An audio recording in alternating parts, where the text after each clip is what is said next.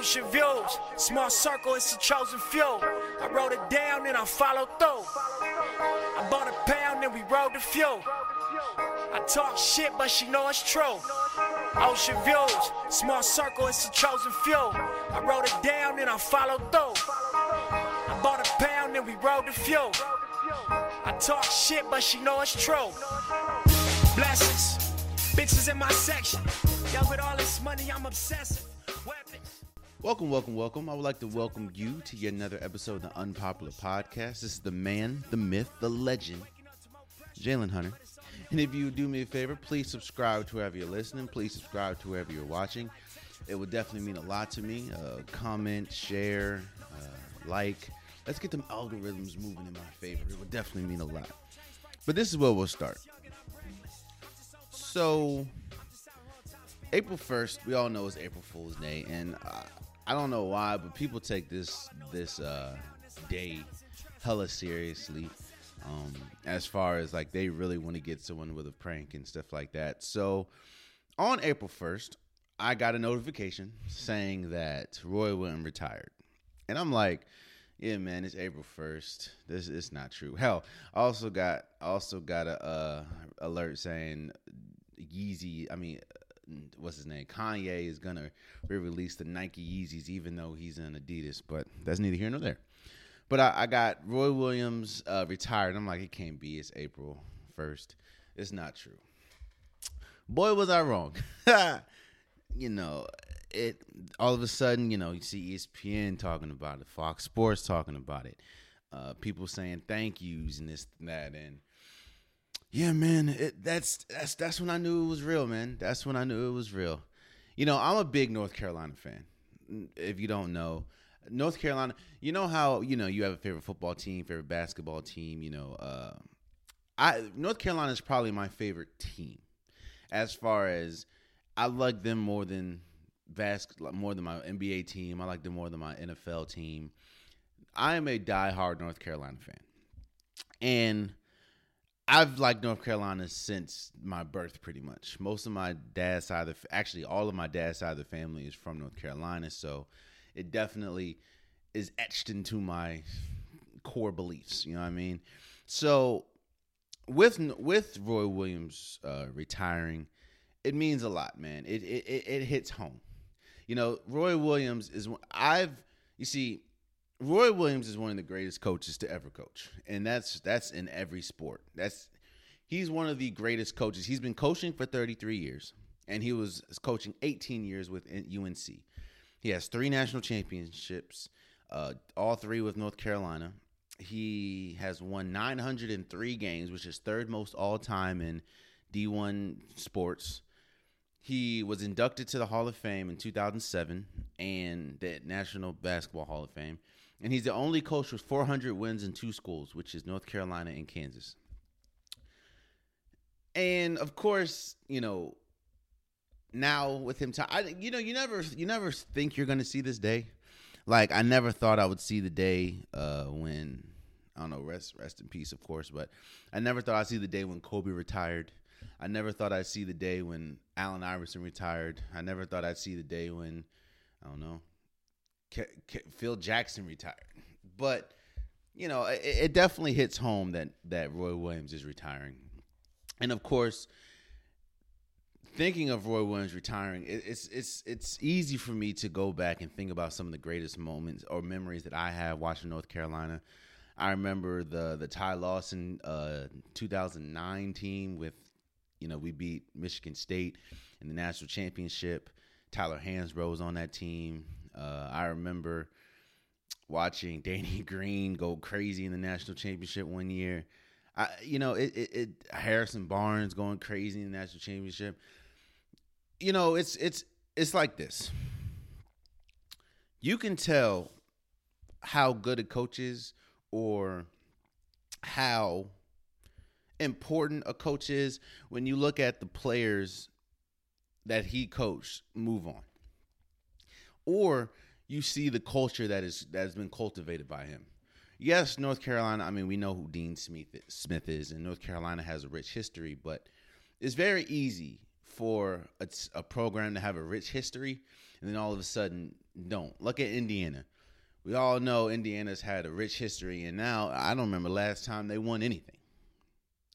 You see, Roy Williams, even and and he's had a lot of health problems. I, I think he had vertigo. I think that's what it's called.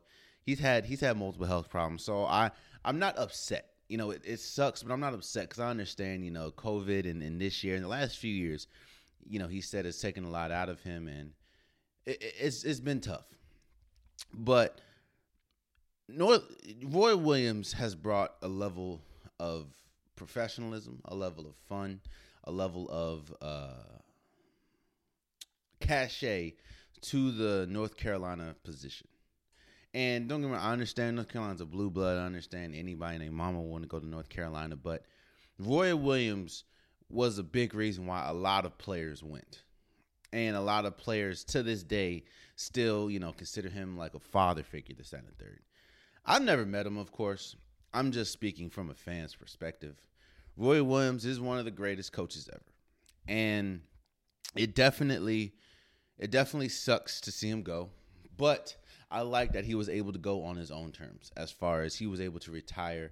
Um, and his legacy is still one of is still that of one of the greatest coaches to ever coach basketball. You know, he's a lot of people when, when they talk about greatest coaches, you always hear Coach K. You might hear Phil Jackson. You, are going to hear Gregg Popovich, uh, John Wooden, but no, Roy Williams is up there. Roy Williams is up there, and uh, congratulations to Roy Williams. And, and you know, a lot of people's asking who's next. Um, to me, it has to be three people it has to be three people in consideration. It has to be uh, Hubert Davis, uh, Jerry Stackhouse, because Jerry Stackhouse right now is coaching over at Vanderbilt, I believe. Um, Hubert Davis, he left a really promising. Uh, he's, I think he's been, no, I think it's Steve, Steve Robinson.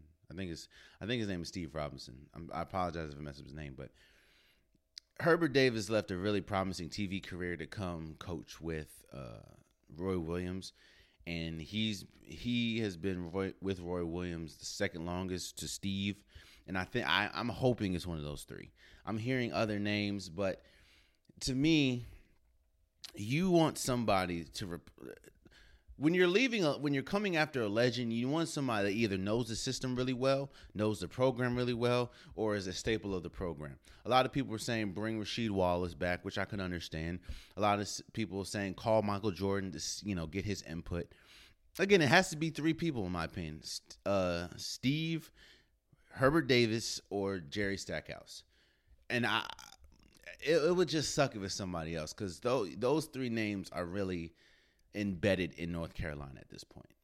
But with that being said, congratulations, Roy Roy Williams, retiring after 33 years of coaching. I haven't even been alive for 33 years, and the fact that he was able to he was able to go to a a, a, a school in North Carolina that's already rich in history with Michael Jordan, with um, Vince Carter and them, and with uh, Dean Smith and he was able to make it his own.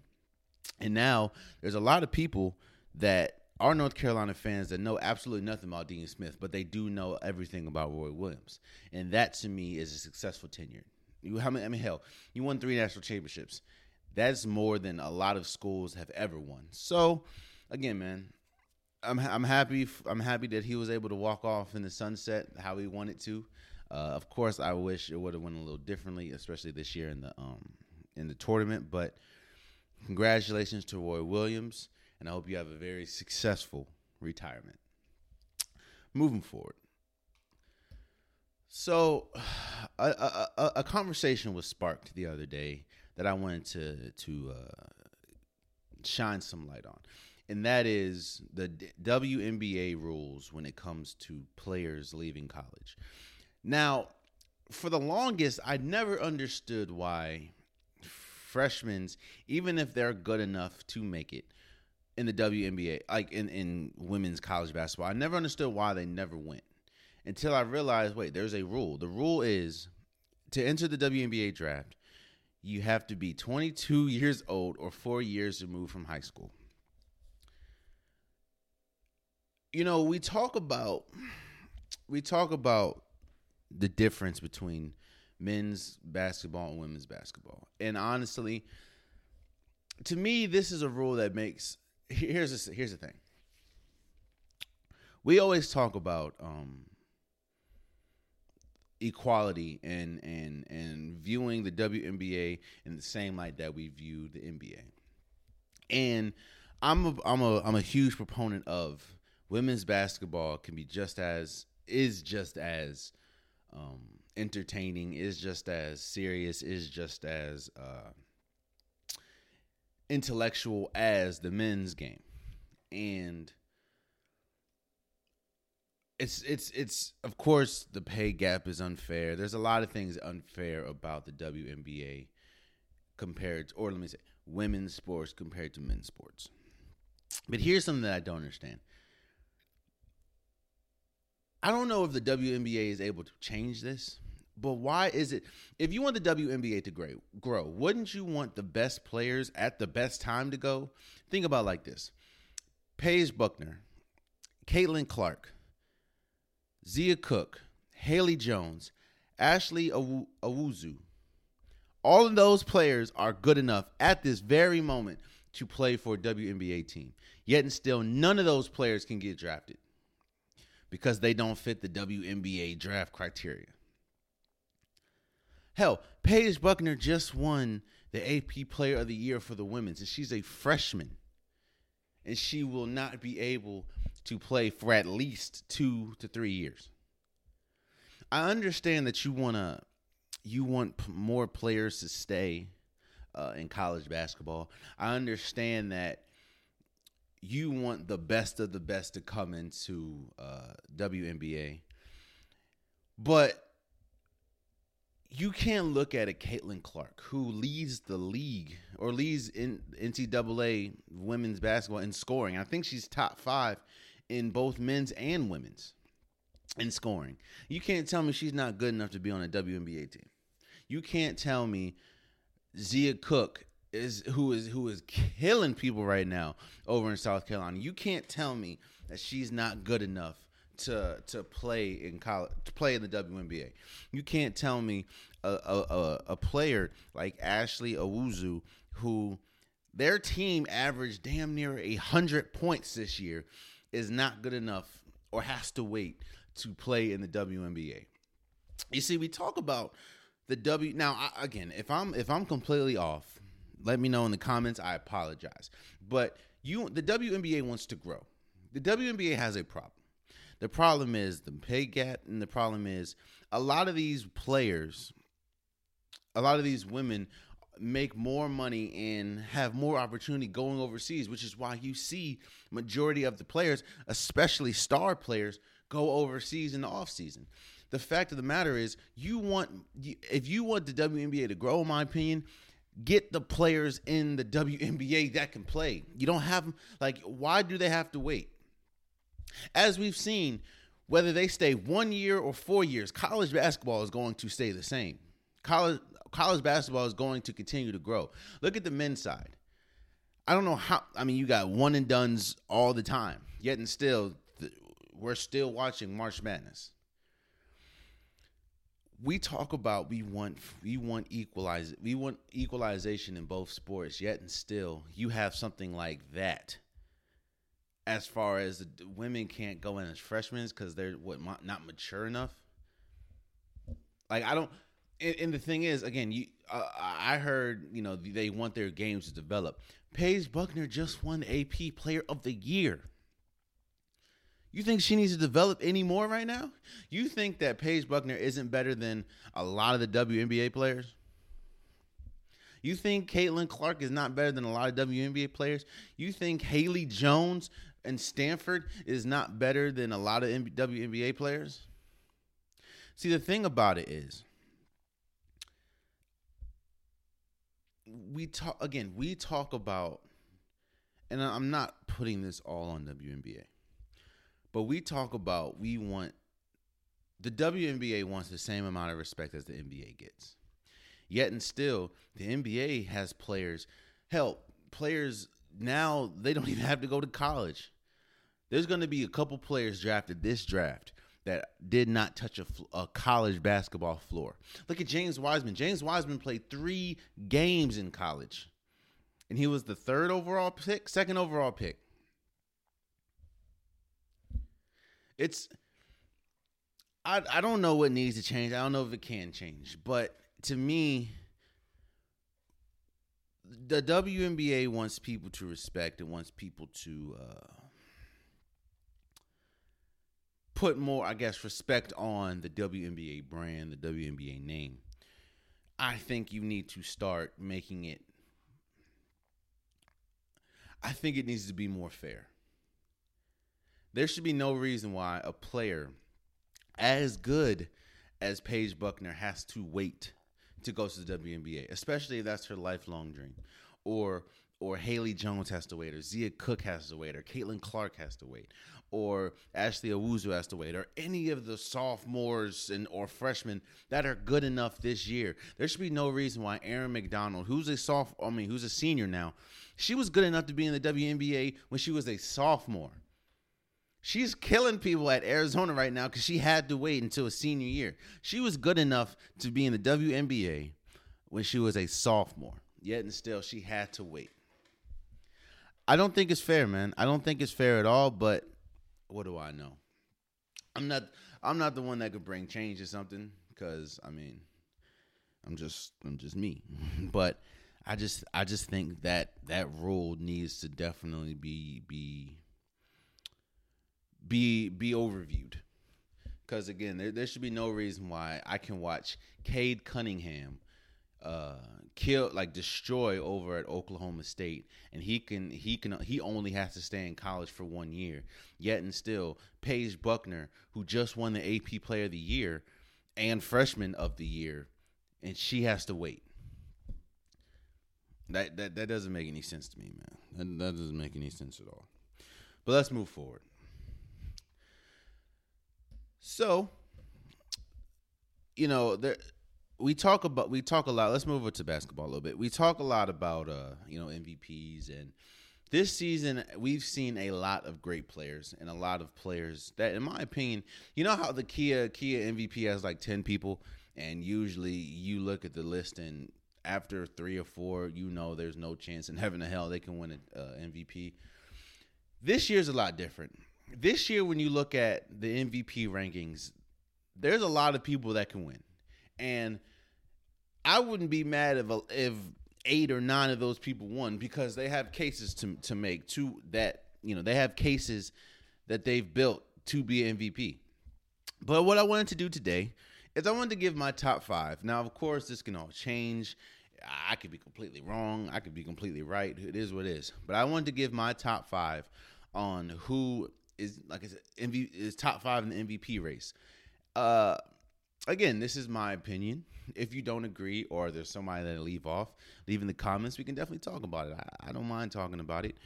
But let's start with number five. And number five, I kind of cheated. I think it's a tie between LeBron and Joel Embiid. I think they've both of them at certain points of the season have had wide margins when it comes to being number one. And due to injury, like I said, LeBron James just fell out. He he'll be out for a minute. Joel Embiid will be out for a minute. I think he's supposed to be coming back uh, today or sometime next week. But they, you know, they I, I don't think they've fallen out, but they're definitely not number one due to injury. And we haven't, you know, I, I think it, it, sucks for Joel Embiid. I don't think it sucks as much for LeBron because he has four of these things, and I think you get to a certain point where you might not be playing for an MVP anymore, which a lot of people have we've seen have. But I think you know it definitely was solidified this season for Joel Embiid, and even if he comes back today or comes back next week, I think that it, it, the level is just the the margin that's kind of been kind of been had for them, or the the margin that they're kind of being left behind is a little too big to to catch up, especially with this point of the season. But I have number five. LeBron is tied with Joel Embiid in my opinion because both of them were number one as far as an MVP sometime this year, and due to injury, they're kind of fell out. So number four, I have Giannis. Now Giannis is averaging twenty, pretty much twenty eight points a game, eleven assists, or eleven rebounds, and six assists, and his team is thirty and seventeen. The reason why I have him fourth because if you look at the numbers and you look at the production, he is he can clearly be he could be MVP. But I just don't think people are going to vote for him 3 years in a row. I mean, if you look at there's a lot of players hell LeBron James could have won 3 years in a row and didn't. Steph Curry could have won 3 years in a row and didn't. Uh, James Harden, he's been in top 5 at least 5 to 6 years. Uh, the the only person the last person to win 3 years in a row was Larry Bird.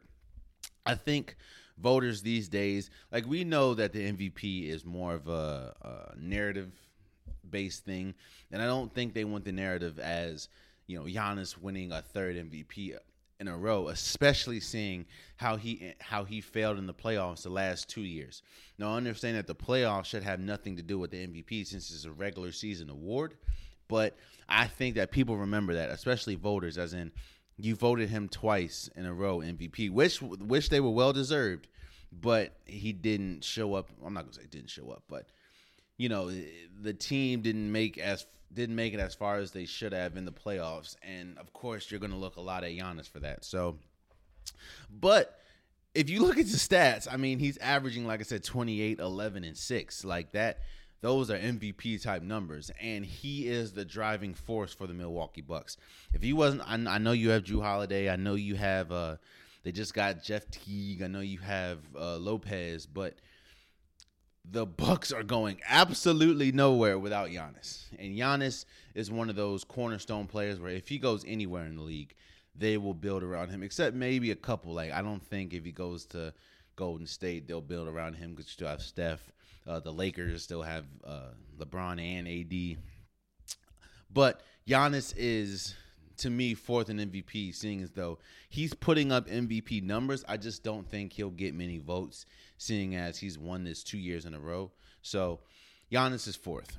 Number three, I have Dame. He's averaging 29.8. So he's pretty much averaging 30 points a game, four uh, rebounds, and eight assists. And his team is 29 and 18. Uh, here's the thing: a lot of people could have Dame number one. A lot of uh, number one through three, in my opinion, kind of can can go well. One and two, to, in my opinion, can kind of go uh, vice versa. But Dame Lillard, a lot of people when you look when we talk about point guards in the league, of course, to me the best one is Steph Curry, but after that, you know, a lot of people throws a lot, throw a lot of names around. You know, you'll you'll hear Kyrie, you might hear Russell Westbrook, you might hear Chris Paul. To me, Damian Lillard has been very consistent his entire career. Let me say this: he, when I say consistent, he's improved year after year, and I think it's t- people are really starting to see now.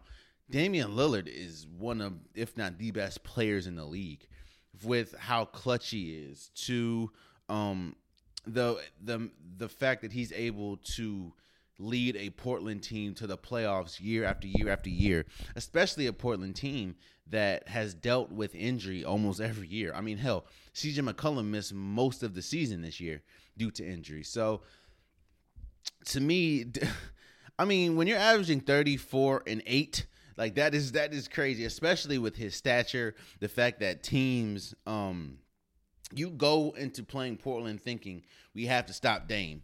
Everyone's game plan is stopping Dame, and he still averages 30 points a game. So I, it's hard for me not to put him third. The only reason why I put him third is because the people one and two, their record, their team records are better, and I just think they kind of mean more to. The, we'll talk about it, but I have Dame at three. Number two, I have James Harden. He's averaging 26 points a game, eight rebounds, and 11 assists. And he is the team is 34 and 15. Here's the reason why I have James Harden over Damian Lillard.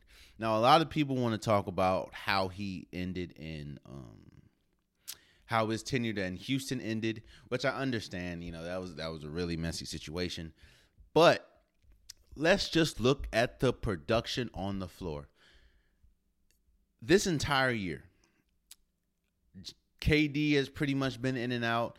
In fact, if you really look, he's missed a lot of games, a lot more games than we we expected. KD's been out. Kyrie's been out. Even though they just acquired him, Blake Griffin's been out. And the one person now, he's out now with thigh tightness or whatever like that, or hamstring tightness. But James Harden has been the most consistent player on the Brooklyn Nets.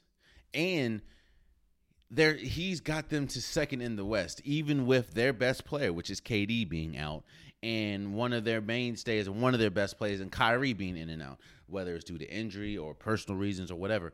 And James Harden has been consistent.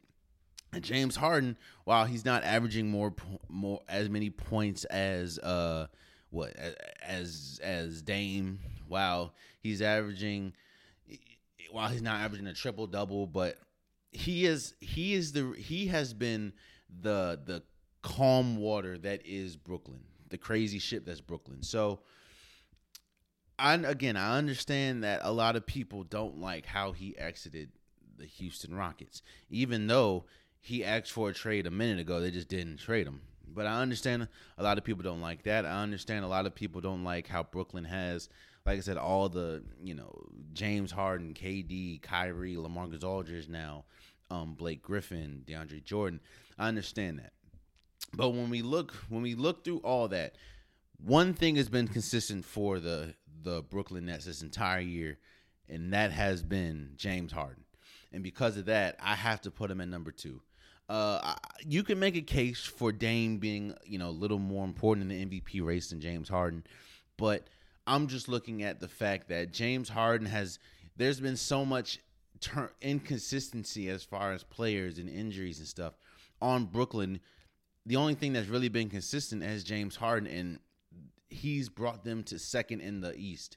And it, it, more than likely, depending on the next few days, they could be first. So I, I got James Harden number two. And for number one, I got Nikola Jokic. Uh, Nikola Jokic was top three when when LeBron James and uh, Joel Embiid were playing regularly. And when you look at when you look at the Nuggets, the Nuggets you have solid pieces. You have Jamal Murray. Now you have Aaron Gordon. You have um, Michael Porter Jr. But they're the it's kind of like Giannis. Even though those are good players, the, the Denver Nuggets would be god awful if it wasn't for Nikola Jokic. Nikola Jokic averages 27 points a game, 11 rebounds, and eight assists. Think about it. That's from a big man. That's from a big, and the fact that he has the ball majority of the time, um, he's able to start the offense at the top of the key, or top of the, you know at three point line. He's able to bring the ball up. His he has incredible handles. He has incredible feet work, footwork and they're 30 and 18. Nikola Jokic, the, the the reason why I have Nikola Jokic number one and above James Harden and Dame and above players like Giannis and, and maybe Steph you can throw in there is because he has been the most consistent this entire year. When we talk about LeBron and Embiid, of course they were joustling number one and number two, but number three usually number one number one through three was the same people until they got hurt. It was either LeBron, Joel Embiid, and Nikola Jokic. And of course, number one, you th- those three were usually in the top three. And the fact, due to injury, of course, LeBron kind of fell down. Uh, uh, Joel Embiid kind of fell down, but Nikola Jokic has remained consistent. And people look at how the Denver Nuggets started, how they didn't start well at all but they had injuries. They had, you know, they were one of the teams that were one of the last ones standing in the bubble, and they had a, a tough seven game series in the bubble. So, actually, two seven game series. Now think about it, it's Nikola Jokic has been consistent this entire year, and he is the driving force and the only reason why the Denver Nuggets has a chance to at least knock off a big name. Like they could, they're talented enough to knock off the Clippers. How they just beat the Clippers the other night, and, and they continuously beat the Clippers. They have enough to knock off a Utah Jazz. They have enough to knock off a, a, a Lakers, a Portland. Like they they, and and it all starts with Nikola Jokic. And like I said, for a big man to average 27, 11, and 8, and those aren't like like there's okay. So Shaq's 27 and Nikola Jokic 27 are completely different. Just like Nikola Jokic 27 and Dame's 30 is completely different. But Nikola Jokic can stretch the floor out and and and makes it easy for a lot of players because he can go down low, he can operate in the mid range with his back to the basket, uh, face up game, and he can shoot a three. So not to mention to be a, to ha- to be a center and his, his he has his vision is is unlike we've seen. I think he's one of the most skilled big men we've ever seen in the league, and I've said that time and time again and I will stand on that. Nikola Jokic is one of the best big men, one of the most skilled big men to ever play in the NBA. And this year, he's showing it more than any other year. And because of that, I have Nikola Jokic number one. So that's my MVP race. Uh, of course, uh, you you can you can throw in people like Steph Curry. You can throw in people like Luka Doncic. There's a lot of people that could that could throw their hand in the MVP. Hell, Jayson Tatum can make a case but these are, uh, of course, you can look at Chris Paul. But I, I these are my top five. Uh, if you don't agree, it's cool. Let me know. Let me know your top five. Let me know who you don't agree with. Um, but yeah, man, when we talk about MVP, these five slash six because we're LeBron and Embiid, but these five to me have been the most consistent. I would love to put Steph Curry up there, but like I said, he's he's dealt with some injury and he's dealt with some injury. I, I'm not one of those people that I, I I I put a lot into the I don't put a lot into the record as much because if you look, sometimes you can be a great player, but your team sucks around you, which is why I usually put someone like Bradley Beal in the MVP race because Bradley Beal year after year leads the league in scoring. It's just the Wizards aren't that good. Um, I, I look at it, but I don't I don't I don't put a lot of stock into like I said the the team record because that's the team record. The MVP to me is an individual award. So, like I said, Bradley Beal can be up there, Steph could be up there, Jayson Tatum, Chris Paul, Luka. You know, there's a lot of people that can be up there, but those are my top five. So again, let me know which how you feel. Let me know who you think should be in my your top five, and who you think is MVP. So let's move forward. So also this week we saw a big i'm not gonna say big but we saw a dust up between russell westbrook his wife i believe her name is nina westbrook and stephen a. Smith. Um, stephen a. Smith said some things about you know russell westbrook had like a 35 20 assist and he, he had a triple double with like 30 and 20 and that was the first 35 and 20 i think that was the first time we've ever seen that in the league. And of course, Stephen A. Smith the next day comes on and says, you know, that doesn't matter. Um, he hasn't won a championship, this and the third, blah, blah, blah. Nina Westbrook came out and, and has some words to say to Stephen A. So did Russell Westbrook. Um, here's the thing, man. Let me first dissect what Stephen A. Smith pretty much said. Stephen A. Smith pretty much said, I mean, stats don't really mean anything. He's he's one of the best statistical players we've ever seen. It's just, and he, he's never won. Not to mention, he's played alongside people like KD, James Harden, Paul George, Carmelo Anthony, Victor Oladipo, James Harden again when he went to Houston. Now Bradley Beal, and he hasn't been able to win. That is true. I do think that there's some people in the league and some people's games that just don't they can be incredible they just don't they just don't their game might not be as uh championship lending as as another game like we look at to me when you look at dominance Steph Curry and Russell Westbrook dominate the same like they both dominate the game but they dominate in two completely different ways.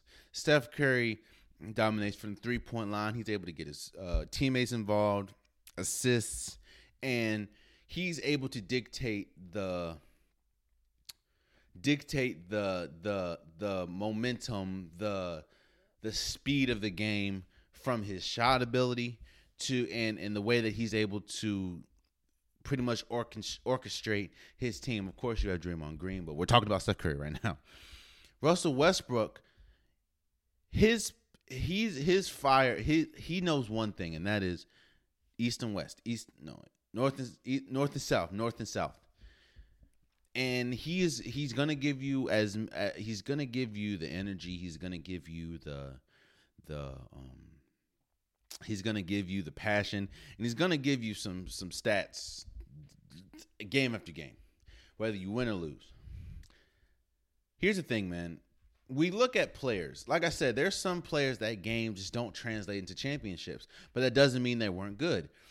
Russell Westbrook falls under a category um, like a like a Charles Barkley, like a Chris Webber, like a um, like a uh, like a like a, a, a, a what's the name? Derrick Rose. It's like their games are so good they just didn't translate into into winning. Now some were different than others. Like Charles Barkley most definitely could have won a championship. He just ran into Jordan. Um, uh, Vince Carter could have won a, a championship. Tracy McGrady could have won a championship. They just ran into Kobe and Shaq. Uh, you know, of course, Derrick Rose was good enough to win a championship. He ran into injuries, and he also ran into LeBron James. It's just here's here's here's what can be said. I agree with the fact that I believe with the you know especially with the with the OKC Russell Westbrook, KD, and and James Harden team, I think that they were good enough to win a championship, and it's very unfortunate that they didn't. But I don't think that I think Russell Westbrook gets unfairly criticized more like more than anyone in the league. I will say this, it is true that I do think that Russell Westbrook has not adapted to the game well. As far as he came into the league north and south, uh, going north and south, you know, energy, this, that, and third, and he does that to this day. But the game has changed. There's no like the game isn't when Russell Westbrook came into the league, right? it was you know Dwight Howard was still dominant. Um, Shaq still had his had his years and and and I don't remember where where he was at this point, but oh, I don't think Shaq, but I know Dwight Howard was still dominant. Uh, Andrew Bynum was still in here. It's like you were winning if you had a dominant big man.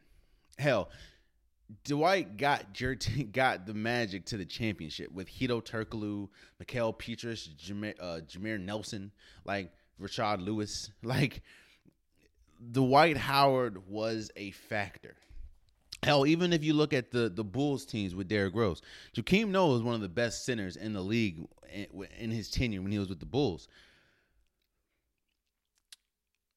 the game now has moved further and further away from the basket. When you look at some of the top players, Steph Curry, Damian Lillard, uh, KD, um, hell, you look at LeBron. LeBron James has developed a better shot. If you don't, if you're not a good three point shooter, and you're a guard, to me that is that is that's a detriment to your game.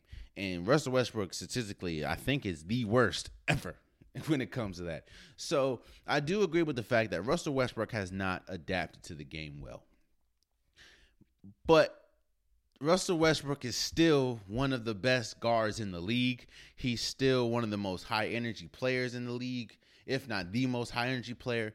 And Russell Westbrook is still going to go down as one of the greatest, most athletic point guards we've ever seen. I'm not saying he is the greatest. I'm not saying that he's top 10. But what I'm saying is when we talk of Russell Westbrook, we will talk about how great he was. We'll talk about the triple doubles. We'll talk about the 20 20 20 games. We'll talk about uh, the fact that every game he was able to give 100%, and he gave 100%.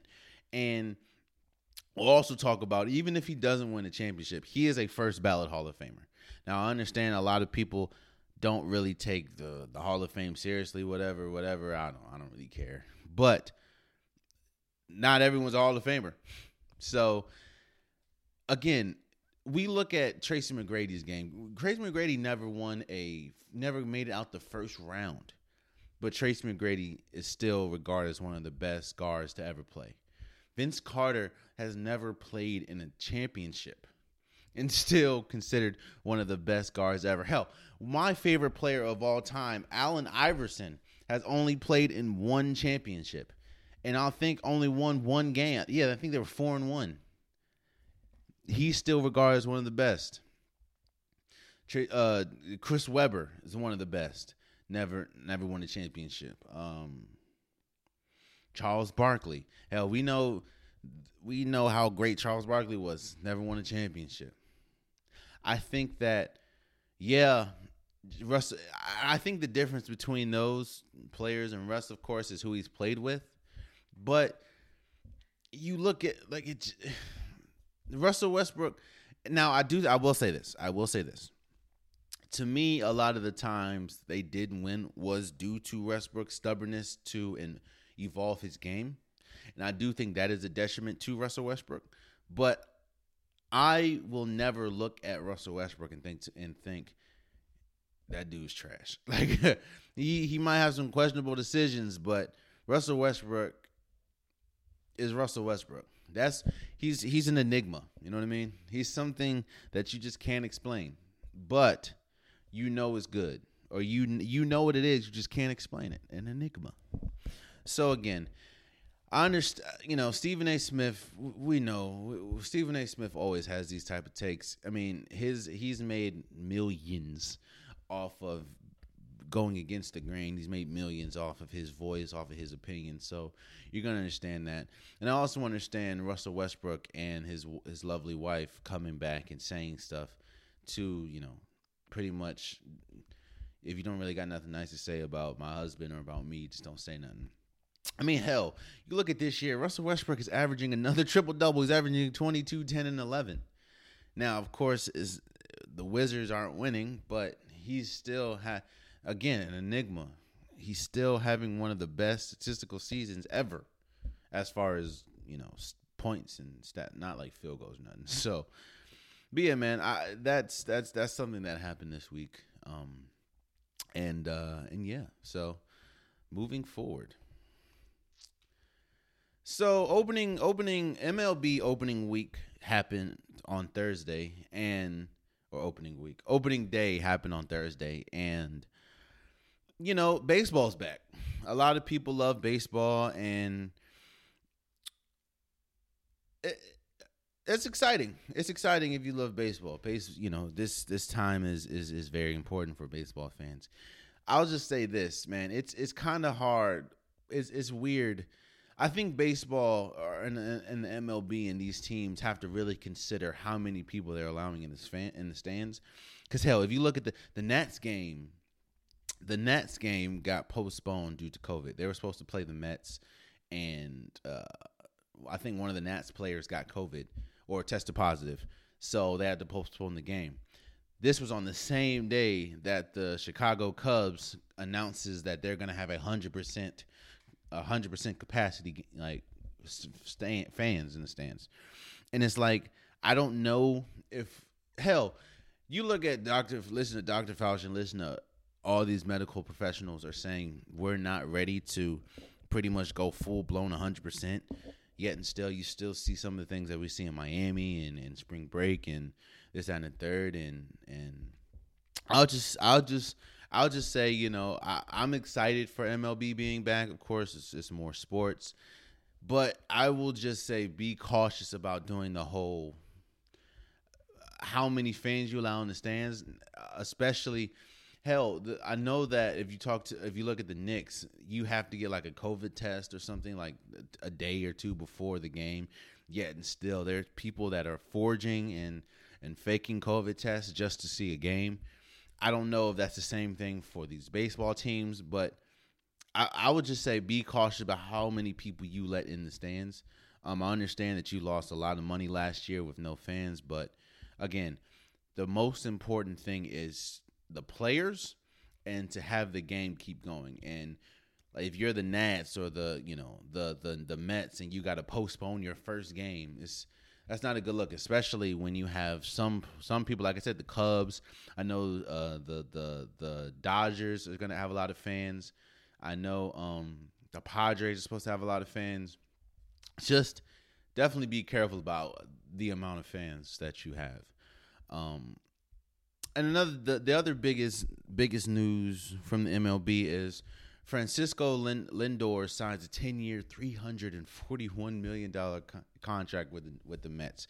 I think this is the second time he's got a $300 or $300 $300 million contract. Like Lindor is one of the best players in the uh NL. I don't know if he is the best. I mean, you still have players like Juan Soto.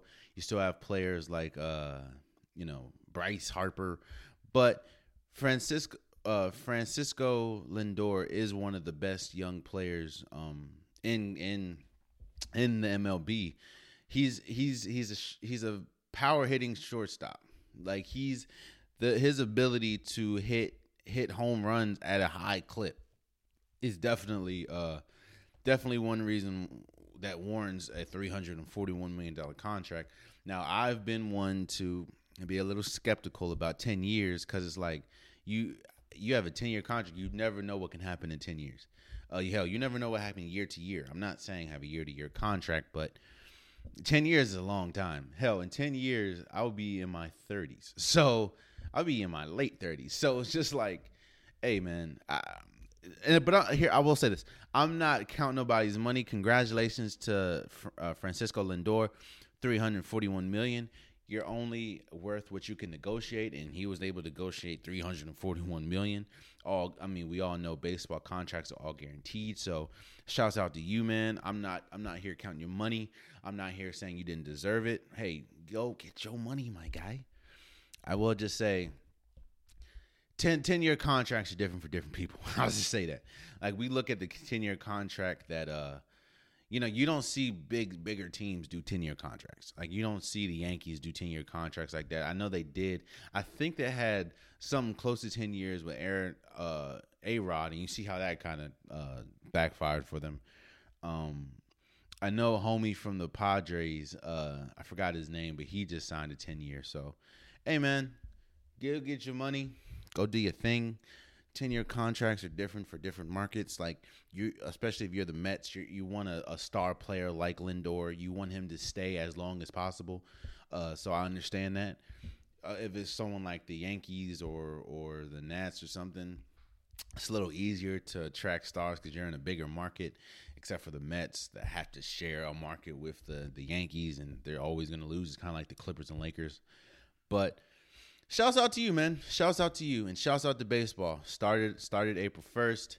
I'm excited to see uh, how this season turns turns out, man. Especially with the fans. Um, there's a lot of big teams, big names that are, were on the move, and there's a lot of. I mean, of course, except for like the Dodgers, because the Dodgers they're just stacked. Um, I'm excited to see who's the last one standing. So that's that. Moving forward. Uh, just a couple quick things. Um, the Clippers plan on signing DeMarcus Cousins. I was hearing a ten day contract. I think that's crazy, but and and hey man, DeMarcus Cousins. Of course, we saw how it how it ended in in Houston and Golden State and stuff like that. But hey, and the Lakers. I think about it. I, hey, I don't know. I think that the Clippers, the Clippers just need. Uh, I mean, we saw they lost the other night against Denver, and um, I think having a, a, a, scoring big man would help. I think they're gonna they're gonna hope he can play like a if he doesn't start. I think they're gonna hope he can play like a Montrezl Harrell type role, uh, high energy and points off the bench. I just don't know from what I've seen. I don't know if he's capable of doing that anymore. Seeing as though what, what injuries have done to his body, especially lower leg injuries. Um, but hey, man, if DeMarcus Cousins at his best, well, I don't think we're going to get him at his best anymore. But DeMarcus Cousins can still be a serviceable player, and um, yeah, man, I'm I'm excited to see what what happens with that. I, I this I don't think that it. I think it could help as far as the biggest weakness that I see from the Clippers is outside of Paul George and Kawhi Leonard they don't have a consistent third score. And I think that they hope if this deal goes through, I think that they hope DeMarcus Cousins can be that. They had Lou Williams, but they traded him for Rajon Rondo, which was a much needed help at the point guard position. I think that right now they're hoping for someone like uh, Reggie Jackson to be their third scorer, which or Nicolas Batum. Like I don't think nah. So I I think that DeMarcus Cousins can definitely fill in for that. So we'll just see how it goes. But of course, the deal has to go through. And lastly, just something I wanted to end on. Chris Beard, uh, the head co- former head coach for Texas Tech, leaves for Texas. Um, I think this is I think this is the first time ever that Tex, uh, a coach from Texas Tech or Texas left to go to the other Texas school. Um, I understand brand, like I understand Texas is still one of the premier schools when we talk about branding. Uh, but I would also look at Texas as more of a premier school when we talk about football outside of basketball. Now I understand, you know, Shaka Smart left to go to Marquette, but I don't know. I think when we talk about basketball and especially recent history, it would be hard for me to leave a Texas Tech to go to Texas, seeing as though I understand, you know, the there's been great players. Like I said, KD has been went to Texas. Uh, who else went to Texas? Uh, LaMarcus Aldridge went to Texas. PJ Tucker, uh, Andrew Jones was was is still there. Was there last year. It's like I just I just don't. I look at the success, the recent success that Texas Tech had, and I look at the recent success or lack of success that Texas had, and it's kind of, I don't know if I would have made that move. But hey, I'm not Chris Beard. You do what's best for you. Congratulations to you, my guy, and hopefully you are able to be successful. I don't, I don't want anyone to fail. So, shouts out to you. And there you have it, man. That's been this week's episode of the Unpopular Podcast. Uh, please subscribe. Please uh, share. Please, if you're not on the YouTube, come to the YouTube to subscribe. It would definitely mean a lot. I have unpopular podcast merch, um, hoodies, shirts, long sleeves, sweaters, whatever you want. I got the link is in the description below. I appreciate you guys. I love you guys, and until next time, much love.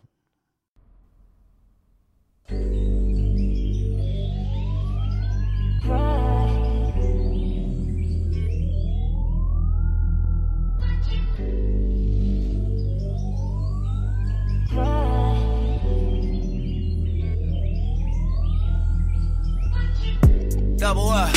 Three or four times, I ain't telling no lies, I just run it up. Never let a hard time humble us.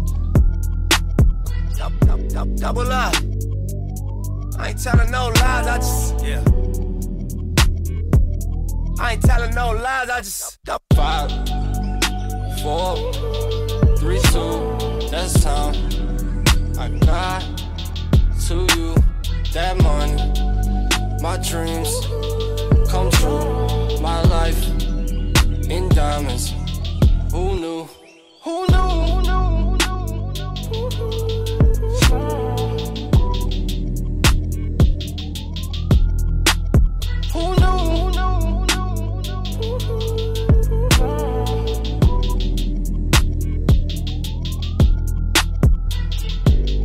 Turn 7 to a 14, 14 to a whole thing. Lord knows it's a cold game. Switched up on you hoes, man. Big body take both lanes. Backseat blowing propane. All black fire gold chains. Young rich nigga bossed up on his own, man. My new shit sound like a soul train. Tookie Williams over Coltrane. Eric B by the rope chain. RC, we for show bang. Tiny Lokes and they go crazy. What you know about the dope game? Was you born in the 80s? Did your mama smoke cocaine? Have you ever seen the whole thing? But you drove to the streets cause you grew up on show change. Fucked up when the dope bags. It remind me when these rappers drop duds and they quotes change. Had to part with the low fade. I was standing in front of Knicks with my sack for the whole day. Drive-bys, that was road rage. And we park and hop out, learn levels to this whole thing. Old school play the OJs, trying to make a slow change. Mama still slaving for a low wage. Trying to double up. Yeah. Three or four times, I ain't telling no lies, I just run it up. Never let a hard time humble us double up. I ain't telling no lies, I just yeah. yeah, yeah, I ain't telling no lies, I just five, four, three, two. That's time. I got to you that money, my dreams come true, my life in diamonds.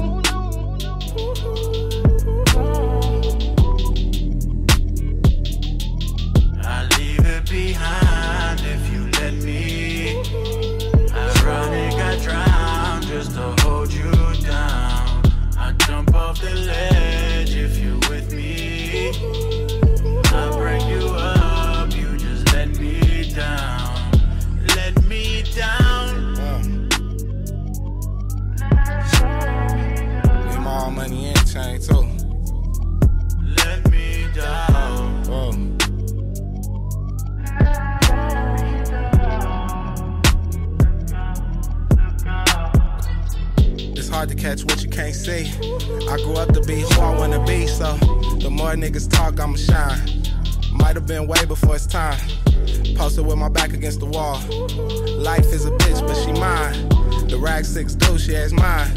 The west side too, yeah, it's mine. What you know about? Your poster on the wall at the dealership. Leaving the bed, legs trembling. Getting banged on for your penalties. What you know about? Your response be the reason you exist. Lucky I ain't get caught up in the twist. Young nigga blue pager on my hip, so as the champagne spill and the car accelerate and the beat gon' cry. I'll be going to the bank at least three, four times. Get handshakes from the branch managers. We keep doing fly shit when the cameras cut. Double up, yeah. Three or four times, I ain't telling no lies, I just run it up. Never let a hard time humble us. Double, double up. I ain't telling no lies, I just. Yeah, yeah, yeah.